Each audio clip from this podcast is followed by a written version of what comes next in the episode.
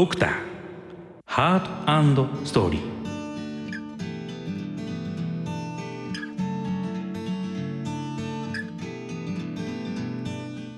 ご機嫌いかがでしょうか？ドクター GJ みやびこと循環器内科医の渡辺正です。この番組は脳卒中と循環器疾患に焦点を当てた医療情報番組です。前回までの放送では脳卒中に焦点を当ててお送りしてまいりました。今回からは循環器疾患に焦点を当ててお送りしてまいります。今回は日本医科大学循環器内科学分野教授の清水渉先生にお話を伺ってまいります。清水先生どうぞよろしくお願いいたします。はいよろしくお願いいたします、えー、清水先生はですね日本医科大学の循環器内科学分野の教授さらに日本不整脈心電学会それからアジア不整脈学会の理事長もお務めということで非常にご多忙な毎日を送られているんじゃないかなと思いますけども、えー、大変にご無沙汰ですね先生、あのはい。実は私があの修行してました、えー、国立循環器病センターで、えー、清水先生にも大変お世話になっております。大変に、えー、ご無沙汰をいたしております改めてよろしくお願いいたします。はいこちらこそよろしくお願いいたします。それではドクターハートストーリー進めてまいります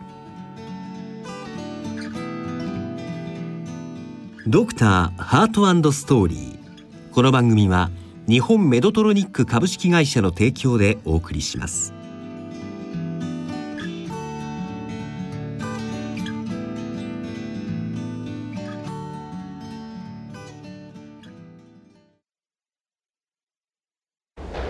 ねえねえお父さんメドトロニックって知ってる？医療機器の会社だよね世界で初めて電池式のペースメーカーを開発した会社なんだよ。よく知ってるね。メドトロニックは世界で一番大きな医療機器メーカーで世界中で1秒間に2人の患者さんを助けているんだって。メドトロニックは人々の痛みを和らげ健康を回復し生命を伸ばすというミッションのもと体の70種類以上の疾患に対して治療法やサービスソリューションなどを提供しています。ドクターハートストーリー。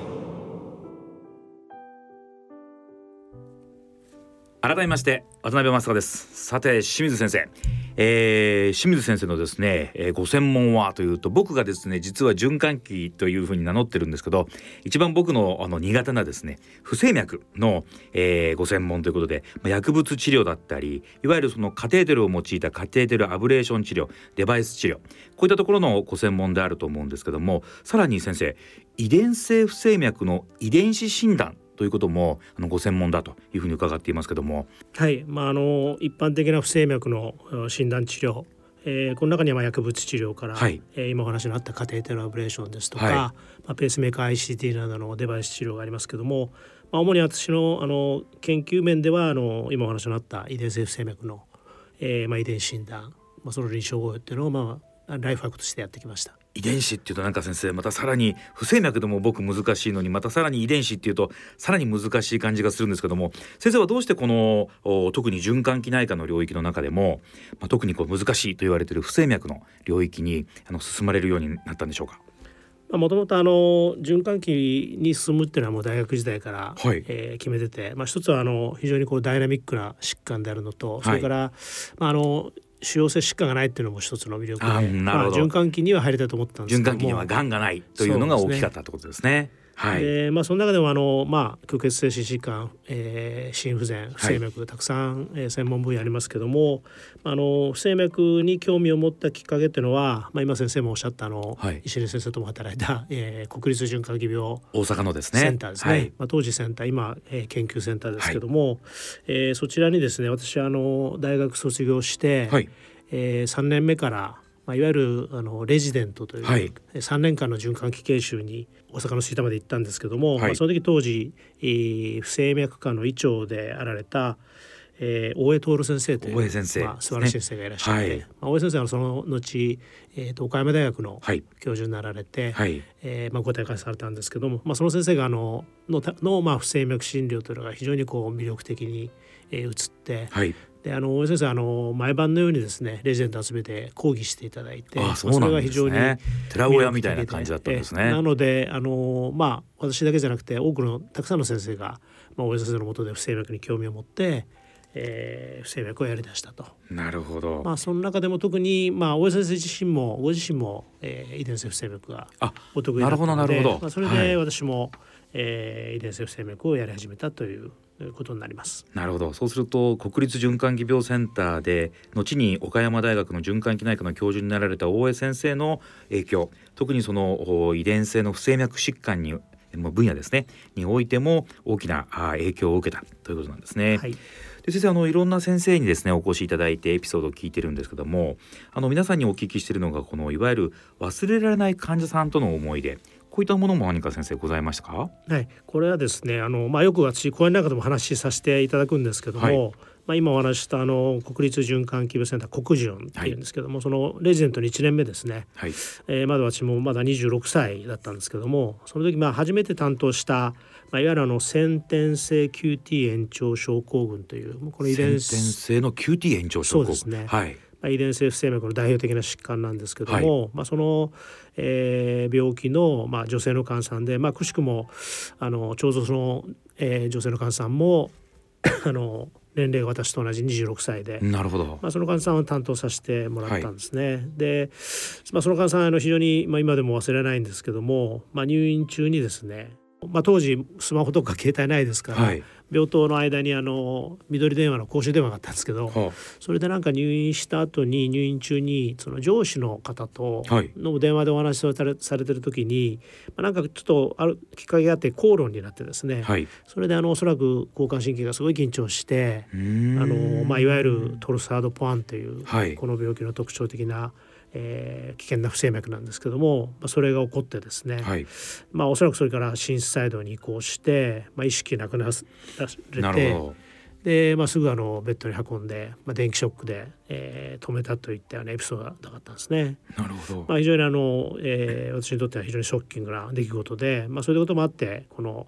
えー、先天性 QT 延長症候群、まあ、その他にもあの、えーまあ、有名なブルガダ症候群という、はい、えー、病気もあるんですけども、まあ、そういったものを含めた遺伝性不整脈というのに、まあ、興味を持ってまあ、ある意味ライフワークにしようかなというふうにもうその頃思ったんですね。なるほどで先生あのよくですね私もあの循環器の外来をやっていて患者さんからあの高血圧は遺伝しますかとか狭心症は遺伝しますかとかあのこの遺伝っていう言葉に皆さん結構こう、うん、機微に反応される。特にその私はがん家系なのよねとかですね、うん、まあ、心臓病家系なのよねとかっていうことを言われる方が多いんですけど先生あの循環器全般として見た時にその遺伝性っていうのはどの程度の割合を占めてるんでしょうか、はいまあ、あのほとんどの病気がですね、はい、えー、まあ、一つは大きなファクターとしてその遺伝的素因というのと、はい、もう一つはやっぱり環境因子ですね、はい、まあ、生活習慣ですとかそういったもの、まああのえー、どっちかだけっていう病気は少なくて、まあ、一般的な、えー、いわゆる成人病と言われる高血圧糖尿病というのは、はい、もちろんあのやはり少し遺伝的な側面もあります。やっぱりご両親が高血圧糖尿病あると子どもさんにもえー、なる確率が高いというのもありますけども、はい、まあ、それ以上にあの高血圧糖尿病などは、まあ、環境因子といって、まあ、あるいは肥満例えば肥満とか、はい、えー、食べ過ぎとかですねそういったような、えー、生活習慣が大きく関係しますから、まあ、多くの多くの病気はそういう、えー、遺伝的素因と環境因子が複合してえー、起こるんですけども、はい、この遺伝性不整脈っていうのは、まあ、比較的こう遺伝子の、まあ、異常があるかないかですね。はいえー、そういったことで、まあ、ある人は病気を発症してない人はまあ基本的にはそういう病気にはならないという、えーまあ、そういう意味であの、まあ、ちょっと難しい言葉になるんですけど単一遺伝性疾患。単一遺伝性疾患。ですね、はい、あの遺伝子の異常がほぼ病気の発症を決めているという。なるほど。まあ、そういうのがあのこの遺伝性不整脈の特徴だと思います。また後ほど詳しくお話をお伺いしようと思ってるんですがこの遺伝性の疾患をしっかりとその遺伝子レベルで、えーまあ、いわゆるチェックしておくっていうことには何かその治療に結びつくっていう意味でも、あのー、重要性ってあるんでしょうか？あのまあ、これは疾患によるんですけども、まあ、先ほど、あの最初に持った女性の患者さんのお話をしましたけども、はい、まあ、特にこの先天性 QT 炎症症候群っていうのは、はい、まあ、今あの、まあ、16個ぐらい原因の遺伝子が見つかってるんですけども、はい、まあ、そのうちの、えー、特に最初に見つかった3つについては、まあ、非常によく分かっていて、はい、まあ、タイプによって、まあ、それぞれ、えー、治療方法が異なる、えー、ということは言われてます。なるほど、ありがとうございます。やはりあの我々の私は特にあのまあ専門が心不全ということなんですけども、まあ、遺伝性を持った心不全ってこう一部の本当にあの心筋症とかっていうこと以外はあまり遺伝性っていうものにですね、えー、普段こう注意を払うことがなんかの少なくございますので、まあ、そのそういった意味では、ま、先生のごのごご研究は、まあ、その遺伝に特にフォーカスをして、えー、おられるということがあ、まあ、我々とあの大きく違うなというふうにも思いました。それから先生はあの治療だけじゃなくていわゆる研究の部分分野でも非常にご高名でいらっしゃいまして、えー、北米のペーシング電気生理学基礎部門の最優秀賞を取られたりですね。米国の心臓病学会の奨励賞だったりとかあるいはもう日本心臓財団の佐藤賞。これも非常に有名な賞ですけどもこういったものをあの次々に受賞されておられますけどもこういったものの礎になったのはやはり全てこの遺伝性の不整脈の研究なんでしょうか？はい。まあ、もともとあのもう20代から、えー、循環器物体レジデント時代から、はい。えーまあ、QT 延長症候群ブルガダ症候群なんかの、えーまあ、遺伝性不整脈に興味を持って、まあ、最初はいろいろあの国順の方で、まあ、臨床研究をいろいろやってたんですけども。あ臨床研究ですね、はい、まあ、あのただ臨床研究だとどうしてもですねなかなかあの分からないことが多くて、はい、解決できない点も多いんですね。はい、でまあ、それで、まあ、あのやっぱり基礎研究ですね。その遺伝子生脈に関係するような基礎研究をやりたいなと思って、はい。えーまあ、ちょうどもう35ぐらいの年になってあの米国の方に留学したんですけども、はい、あのマソニックメディカルラボラトリーというところに、はい、えー、留学させてもらって、まあ、そこで、えーまあ、あの実験レベルでの研究でやはりまあテーマとしては、えー、QT 炎症症候群とかブルガダ症候群のモデルを作って、まあ、いろいろ薬の反応とかあの不整脈の特徴とか、まあ、そういうのを研究して、まあ、その研究成果で今ご紹介いただいた北米ペーシング電気生理学会の、えーまあ、いわゆる若手研究所ですね。それとあと米国、えー、心臓病学会というのは、まあえー、ACC っていうんですけども、はい、まあ、そちらの方でも、まあ、一応若手研究奨励賞を取らせていただいたということになります。なるほど。で、はい、まあ日本心臓大では佐藤賞のまああの先生のありがとうございます。ご紹介していただいて、いえいえはい、えー、まあ確かにあの非常に権威のある日本では循環器で一番権威のある賞なんですけども、まあこれはあの、えー、もう遺伝性不整脈をテーマとして、えーまあ、若い頃からやった臨床研究それから、まあ、基礎研究すべて含めた、まあ、トータルで、はい、まあ、評価していただいていただくことができたということになります。ありがとうございます。で先生あのまたですねあの遺伝性の不整脈に関しましてはですね回を変えて、えー、詳しくお話を聞こうと思ってるんですけどもここからは清水先生に循環器疾患ことにですねいわゆるその循環器の疾患の治療の概念についてお話を伺ってまいりたいと思います。先生そのいわゆる代表的な循環器疾患っていうと、まあ、ちょっとちょっとだいぶ広くなってしまうんですけどもざっとどんなものがあるのか、まあ、その今回の循環器疾患のこの初回の放送ということもありますのであのおまとめいただきましてあのご解説いただければと思いますけどもよろしくお願いいたします。はいあの代表的な循環器疾患というのには、まあえー、これは皆さんご存知のようにあの例えば急性心筋梗塞ですね、はい、あるいは狭心症、はい、まあ、これいずれも胸が痛くなる病気ですけども、はい、共通をきたす疾患ですけども、まあ、こういったものを、えー、総称して虚血性心疾患ですね。これがかなり大きな柱の一つになります。それからまあ私が専門にさせていただいている、まあ、不整脈といって、まあ、脈が、乱れたりとか、えー、バラバラに打ったりとかあるいは脈が速くなったり遅くなったり、えー、あるいは脈が飛んだりするようなですね、はい、そういったようなものを不整脈というのがあります。まあ、その他にも、えーまあ、いわゆる先天性心疾患これ生まれつき、はい、えー、心臓の壁に穴が開いてるとかですねそういったような、えー、ものもあります。それから、まあえー、弁膜症といって、はい、まあ、心臓には4つほど弁があるんですけどもそういう弁に異常がある、はい、えー、これは生まれつきの場合もありますし、えーまあ、加齢とともに進行してくるものもありますけども弁膜症というのも一つの、えー、大きな領域になります。はい、それからあと、えー、大動脈の疾患ですね。大動脈解離とか、はい、大動脈瘤とかいったような疾患、ねはい、それから一方であの静脈系ではまあ肺とか、えー、静脈の方の、まあ、これに血栓ができたりする肺あるいは静脈の血栓塞栓症、はあ、えー、というのがあります。それからまああの心不全というのがよくお聞きになる、はい、キーワードだと思うんですけど、まあ、これはあの、まあ、病気ではなくて病態になって、まあ、うん、いろんな、えーまあ、血液疾患でもそうですし先天性疾患でも弁膜症でもそうなんですけども、はい、そういったような、まあ、いろんな今お話ししたような循環器疾患の、まあ、終末像として、まあ、心不全、まあ、心臓の、まあ、動きが悪くなる場合が、えー、もありますし、まあ、動きはいいけども、まあ、最近、えー、心臓が少し硬くなってこう心不全を起こす場合もあるんですけども、はい、まあ、そういったような心不全というのも、まあ、大きなまあ、循環器領域の疾患ということになります。はい、心不全なんかいわゆるこの症候群というか、ね、こんなふうに言われますけども、まあ、それ以外のものとすると、まあ、不整脈だったり先天性心疾患弁膜症、まあ、急性心筋梗塞狭心症大動脈疾患肺、えー、静脈の血栓症などがあるということですね。で先生その循環器疾患を引き起こすには何かそのリスク因子っていうものはあるんでしょうか。それから、まあ、もしそのリスク因子があるとするとそういったものを予防したり、まあ、そういったものを調べたりですね治療したりすることっていうのはこれできるんでしょうか。ご解説をお願いいたします。はいあのー、まあ、循環器疾患のリスク因子、まあ、あるいは、えーまあ、要防すべきものとしてはですねこれ意外と今たくさんあの循環器疾患を今えー、ご説明しましたけども、はい、えー、共通してるんですね。例えば虚血性心疾患不整脈、はい、それから心不全などに共通しているリスク因子というのはたくさんあります。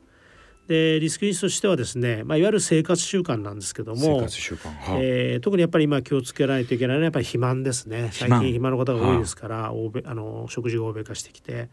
で肥満それから喫煙ですね。タバコですね。で、はい、アルコールまあ適度なアルコールはまあいいんですけどもやはりアルコール多飲ですね。ちょっと飲みすぎ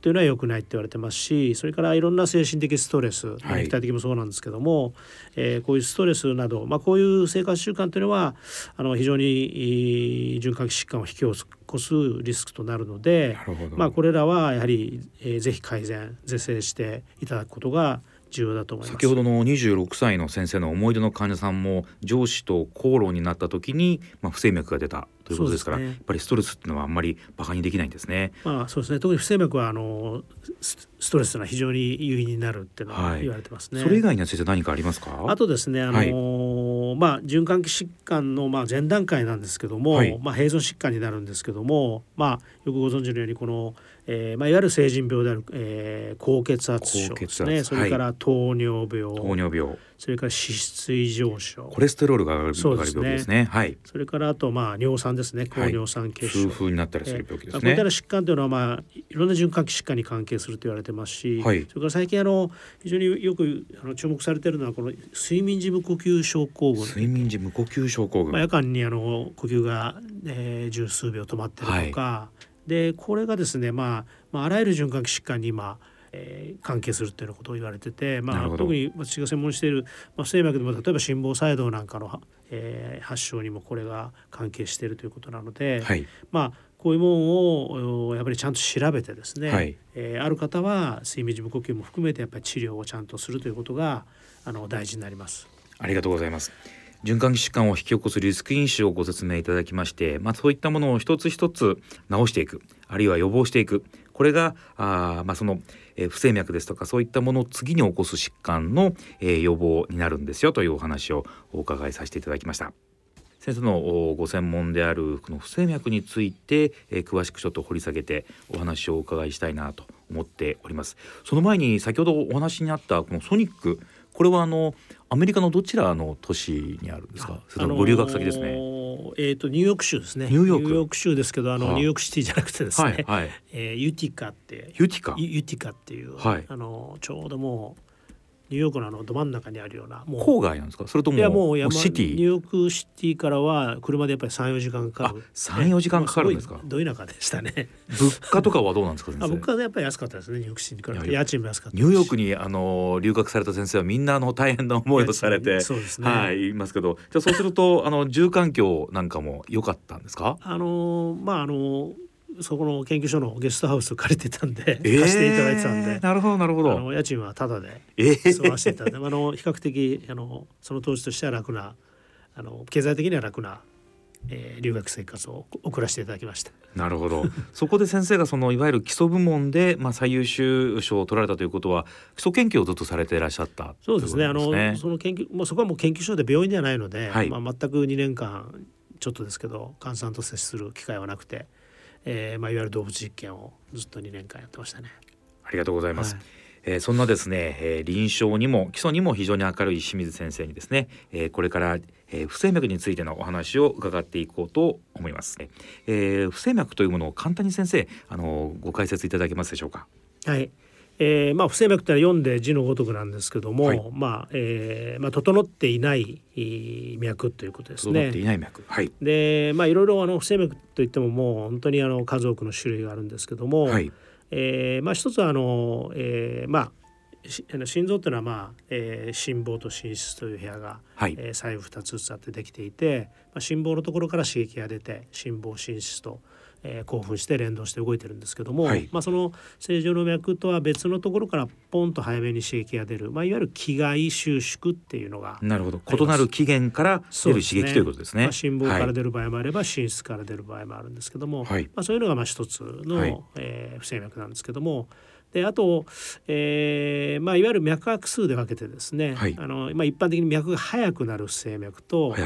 逆にこう遅くなる不整脈があって、はい、まあ、速くなる方はえーまあ、いわゆる頻脈性不整脈という早くなるものが頻脈性ということですね。ね。はい、これはまあ定義上はまあ1分間に100回以上に脈が速くなる。まあ、ただ、はい、あの健康な人でちょっと運動したら脈拍って実は14050そうですね。階段駆け上がってるとそうなりますよね。それはまあ生理的な反応ですから例えば何もしてないのに突然脈が150ぐらいであなるほどなるほど。とかですね、はい、そういうのはやはり病的な頻脈性不整脈ということになります。はいで一方あのそういう方はですねこれも定義上は1分間に50回未満というふうになるんですけども、はい、まあ、これもあの若くて特にスポーツやってる人なんて寝てる時ってみんな40代。ああいわゆるスポーツ心臓とか、ね、アスリートハートと言われるやつですね。すね。はい、あのまあスポーツ選手なんかは本当夜,、えー、夜間なんかはもう30ぐらいで打ってることもあるので、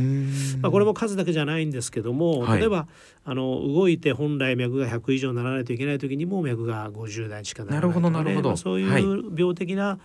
ものを言うんですけども、まあ、静脈性不整脈っていうのがあります。なるほど。つまりこの目的と合っているか頻脈脈が速い場合静脈、えー、脈がゆっくりの場合でもとにかくその自分の今のその状況と合っているかいないかということも非常に大きなポイントになるということですね。はい、はい、でまあ、あの静脈性不整脈に関して言うと、はい、まあ、いろんな病気があって、まあ、動機の不全症候群とか防湿ブロックとかあるんですけども、はい、動機の不全症候群、はい、あのまあ、治療の対象になるのは今先生おっしゃったように、えー、例えば動いた時に脈が増えないために十分動けなくて、まあ、運動対応能がなかったりとか、まあ、すぐ疲れやすいとかですね、まあ、中にはあの脈が少ないことによって、えー、まあ頭にも十分血がいかないためにえー、眼前暗黒感ですとか、まあ、場合によっては失神を起こしたりとかですね、はい、まあ、そういったのが起こる、まあ、症状がある場合は、えーまあ、ペースメーカーなんかの適用になるのが徐脈性不整脈ですね。はい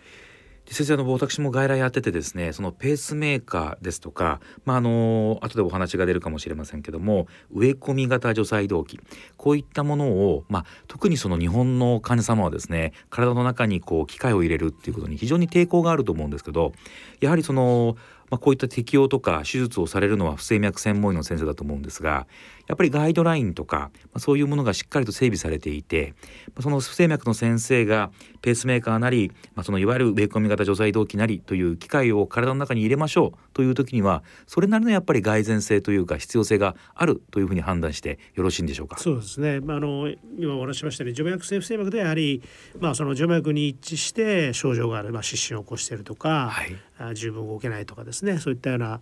ことがあればやはりまあ適用としてはやっぱペースメーカーの適用になりますのでまあもちろん患者さんが、えー、ペースメーカーに関してはまあ、必ずしも命に関わるわけではない場合もありますんで、はい、えー、患者さんの、まあ、最終的に判断になりますけども、まあ、医療サイドとしては、えー、ペースメーカーをお勧めするということになります。で特にもう先生なんかはご経験がたくさんあると思うんですけども私も外来でよく聞かれるのはペースメーカー。これは先生機械だからやっぱりあの故障したりとかそういうこともあるんでしょ？なんていう話もですねよく聞くんですけどこのペースメーカーとか植え込み型除細動器そういったものの安全性というものに関しては先生一般の患者さんに対してどのようにご説明をされていらっしゃいますか？あのー、まあもうペースメーカーも、えー、おそらくできて、えー、780年の歴史がありますし植え込み型除細動器もまあ日本で本格的に入れ出しても、えー、30年近くなりますので、はい、やはりもう今の機械はものすごくあの進歩してますし大きさもすごくちっちゃくなってますし、はい、まあ、そういう安全面でも、えー、大変優れたものができてるので、まあ、一般的にはその植え込むこと自体に、えー、まあ、それほど大きな合併症とか、はい、えー、そういったことはないですけども、まあ、もちろんあのやはり金属異物を、まあ、あの体の中に、まあ、通常は、えー、右のえー、左の肩ですね鎖骨下っていうところに入れるんですけども、はい、そういった異物が入りますしさらに、まあ、通常のペースメーカー ICT っていうのは、えー、血管を通して心臓の中まで、まあ、電線であるリードが入りますので、はい、まあ、やはりその感染を起こすリスクとかですね、はい、そういったものもありますからもちろんあの、えー、100%安全なえー、治療ではないので、まあ、そのあたりはちゃんと患者さんにご説明して、まあ、ご了解いただいた上で、まあ、それよりも入れることのメリットが上回る場合に、えー、お勧めすると。まあ、ガイドラインもそういうふうになってますんで。で先生が先ほどからおっしゃるようにやっぱり70年以上の歴史があってまあ非常にこの安全性は蓄積されているということで理解させていただきました、はい、ありがとうございます。で先生あの不整脈といって先ほどから私も循環器内科医ですなんて言ってるんですけどそのいわゆる先生のような、えー、不整脈専門医という先生方、まあ、いわゆるスペシャリストですね不整脈のそのスペシャリストの先生方が扱う不整脈と我々一般の循環器内科医が扱う不整脈、うん、この辺りの線引きなんかもですね、えー、お聞きのリスナーの皆様に分かりやすくご説明をいただけますでしょうか。えーとまあ、今あのずっと、まあ、静脈性不整脈の話をしたんですけどもあの、まあ、頻脈性不整脈のちょっとお話をさせていただくと、はい、まあ、頻脈性不整脈のもっとたくさん不整脈の種類があって、はい、まあ、これもあの、えーまあ、非常に難しいものから、まあ、比較的簡単なものまであるんですけど、えっと、その中でもやはりあのえーまあ、命にかかるような、まあ、いわゆる窒性不整脈というのが脈の速い不整脈の中でさらに命にかかるものですね。すねまあ、あの一般的にはこの心室細動心室細動、はい、まあ、心臓心室が細かく動くですね、はい、それから、まあ、サイドまでいかないけども心室頻拍といって、はい、まあ、心室が突然こう150回とか200回ぐらいで早く打ち始めると、まあ、こういう不整脈というのは、まあ、いわゆる窒性不整脈で、まあ、場合によってはあの突然死につながる。可能性がある不整脈なので。の方に馴染みがあるとすると AED なんかが作動するタイプというふうに思っておけばいいんですかね。ね。はい。まあこれは本当にあの発症した場合は本当に命に関わるので、はい、えー、まあ適用を満たした人は、まあ、先ほどから出てます植え込み型除細動器、はい。えーまあ、ICD っていうんですけどもこれはあの、はい、えー、まあ植え込み方としては基本的にあのペースメーカーと一緒で、はい、ペースメーカーに下回る大きい機械を入れて、まあ、リードもえー、心房と心室に入るんですけども、まあ、ペースメーカーっていうのはまあ基本的に、えー、脈が少ない人に対して、えー、心臓を電気刺激してあげるという機能しかないんですけども、はい、この ICD っていうのはまあもちろんそういう機能も備えてますけどそれにプラスして今お話ししたような窒性不整脈が起こった場合にこれを感知してえー、そういう心室細動とか心室インパクト判断したら、まあ、自動的に電気ショックがかける、まあ、すなわち AED が自動的にかかる機械を体に埋め込んでるっていうことになります。なるほどなるほど。そうするとそのペースメーカーというのはいわゆる、えー、診断とか治療とかっていうものを同時にしかも体内から行ってくれる。そういうデバイスであるということなんですかね。そうですね。なるほど。ありがとうございます。まあ、そういったあの説明があの専門の先生から分かりやすくされると、まあ、よりあの不安が払拭されるかななんていうふうにも思いますけども。あと先生あの私のクリニックでもあの実施してるんですけどもいわゆる24時間の植え込み型の、まあ、いわゆる心電計、うん、えー、まあ、ループ式の心電計というんでしょうか、うんうん、あのそういったものループレコーダーですかね、うん、そういったものっていうのは先生あの先生の臨床でも実際にお使いになられてますか、はい、あのそれはあの植え込み型心電計ってまあ、先生ちょっと24時間ではないんですけども、はあはあ、あの ILR っていうのを、はい、ILR ですね。あああの24時間365日ってことですね。ですねはい失礼しました、はい、はい、えーと、と ILR っていうのは、まあはい、植え込み型心電計といってまあもう今本当にあの爪楊枝を2本あの横に並べたぐらいの細い機械なんですけども、はい、まあそれをえーまあ、光に埋め込んで、まあ、これお大体2年か3年間ずっと心臓をモニターし続けて、はい、まあ、これペースメーカーとか ICG と違ってあの電気刺激をしたりするそういう機能はないんですけども記録がずっと取れるんですね。なるほどなるほど。でまあ普通あの、えー、外来でやるのは24時間心電図とかはホルター心電図ですね。ですねそれはまあ、あの機械を取り付けて電極を貼り付けて24時間心電図を記録するんですけど、まあ、それを体内に埋め込むというまあ新種はありますけども、えー、植え込むことによって24時間、えー、すみません間違えました。360時、えー、僕が間違えてました。先生を誘導し同じように間違えましたはい、あのまあ適用としてはですね原因不明の失神ですね。はい、原因不明の失神。まああの失神があるんですけども、はい、例えばその24時間ホルターなんかやっても捕まらない原因が捕まらないとかですね。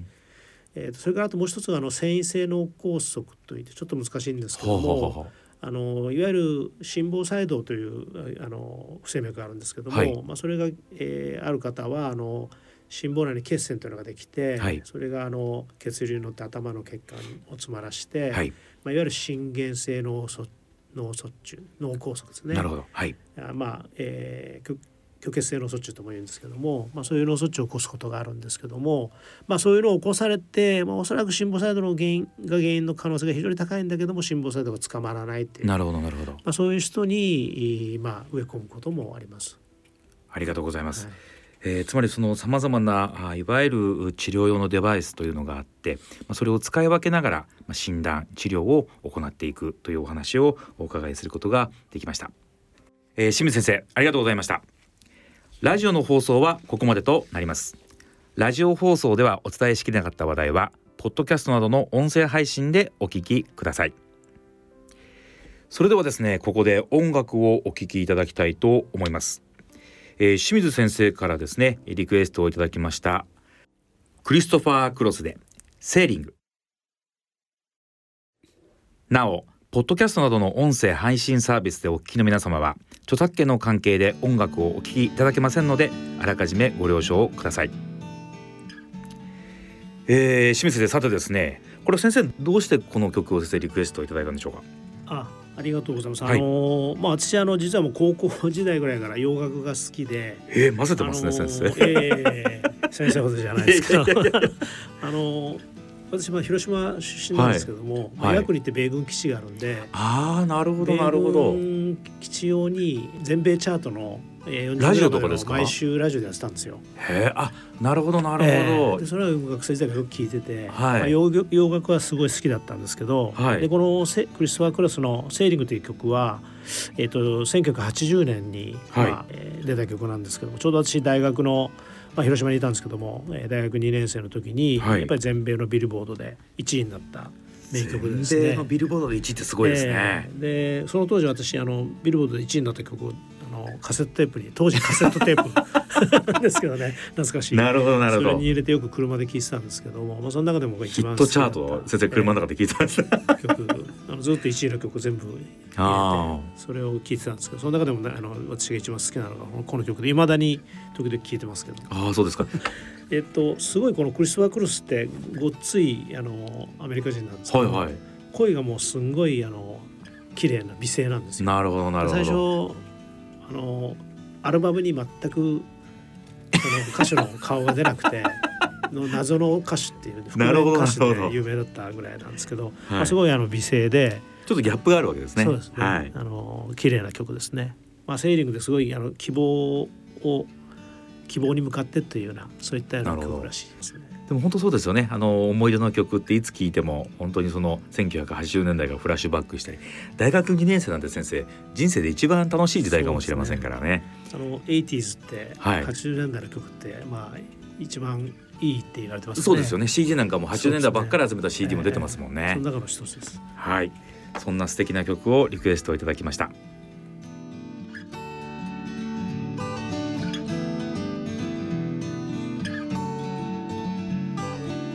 ドクターハートストーリー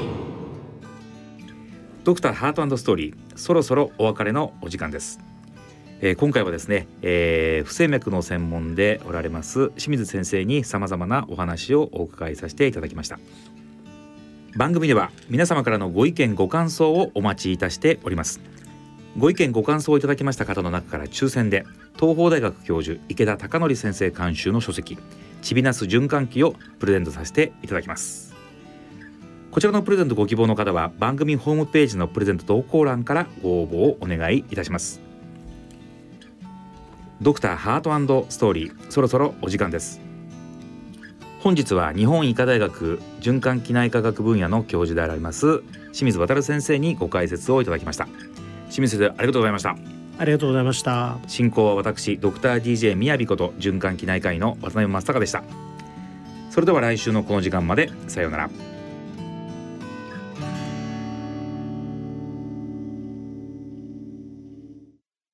ドクターハートストーリー。この番組は日本メドトロニック株式会社の提供でお送りしました。